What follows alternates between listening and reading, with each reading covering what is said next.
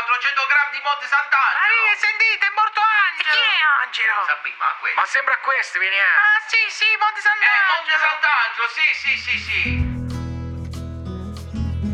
sì, Eh, sì, Monte Monte Sant'Angelo! Sant'Angelo, sì, sì, sì, sì. Sabino, oggi andiamo a Monte Sant'Angelo, sul Gargano, che è anche patrimonio dell'UNESCO, Sabino. Ma però la strada in salita... Vabbè, stiamo andando con l'immaginazione, quindi diciamo non ti devi affaticare. Monte Sant'Angelo è il paese più alto del Gargano e da lì si vede tutto il golfo di Manfredonia, Sabino. Bellissimo, si vedono pure i pesci che vanno a vedere. I pesci non lo so se si vedono, però si ha questa vista meravigliosa. Monte Sant'Angelo è storicamente la città dei pellegrini, Sabino, che vanno a chiedere la grazia. Vabbè, dei pellegrini. Ed è sulla strada che portava alla Terra Santa. Come vediamo, all'ingresso della Basilica di San Michele Arcangelo c'è una scritta. Questo luogo è terribile. Allora è brutta questa cosa però. E no, non è che vuol dire che è terribile, è che è un luogo di passaggio. Molto suggestiva è la grotta all'interno della chiesa e il campanile famoso ottagonale. Ottagonale che costi ricorda, Sabino, i panzerotti. No, che c'entrano i panzerotti? Vabbè, a casa li fanno ottagonali. No, ottagonali come la base di Castel del Monte. A Monte Sant'Angelo c'è anche un castello bellissimo, con la famosa torre a mandorla. Al latte di mandorla? No, a mandorla proprio il frutto. Castello di Francesco di Giorgio Martini idealmente compagno di scuola, indovina di chi, Sabino?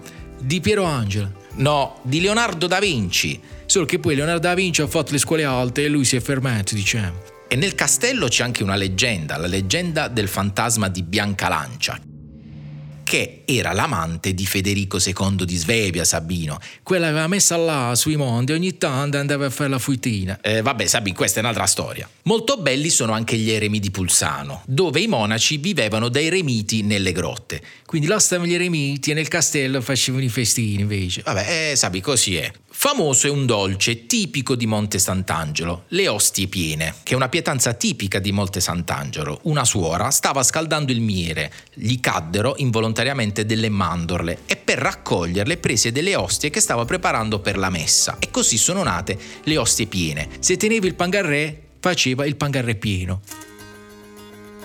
Sabino, a me piace passeggiare nei pomeriggi d'autunno a Monte Sant'Angelo, precisamente nel quartiere Iunno, che è un quartiere medievale, dove le piccole case hanno questi camini un po' sproporzionati. Come la testa tua, diciamo, che è più grande il corpo. Vabbè, sì, diciamo i camini sono un po' più grandi e in autunno, quando cominciano ad accenderli, il profumo che viene dal golfo di Manfredonia del Mare si incrocia con il profumo della foresta umbra e anche agli odori dei camini. Magari dai camini esce qualche odore di brace. E vabbè, e qualcuno pure la fa.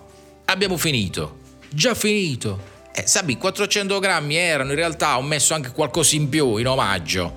E va bene, Quindi ci vediamo al prossimo Turismo da Sporto. che te lo porto.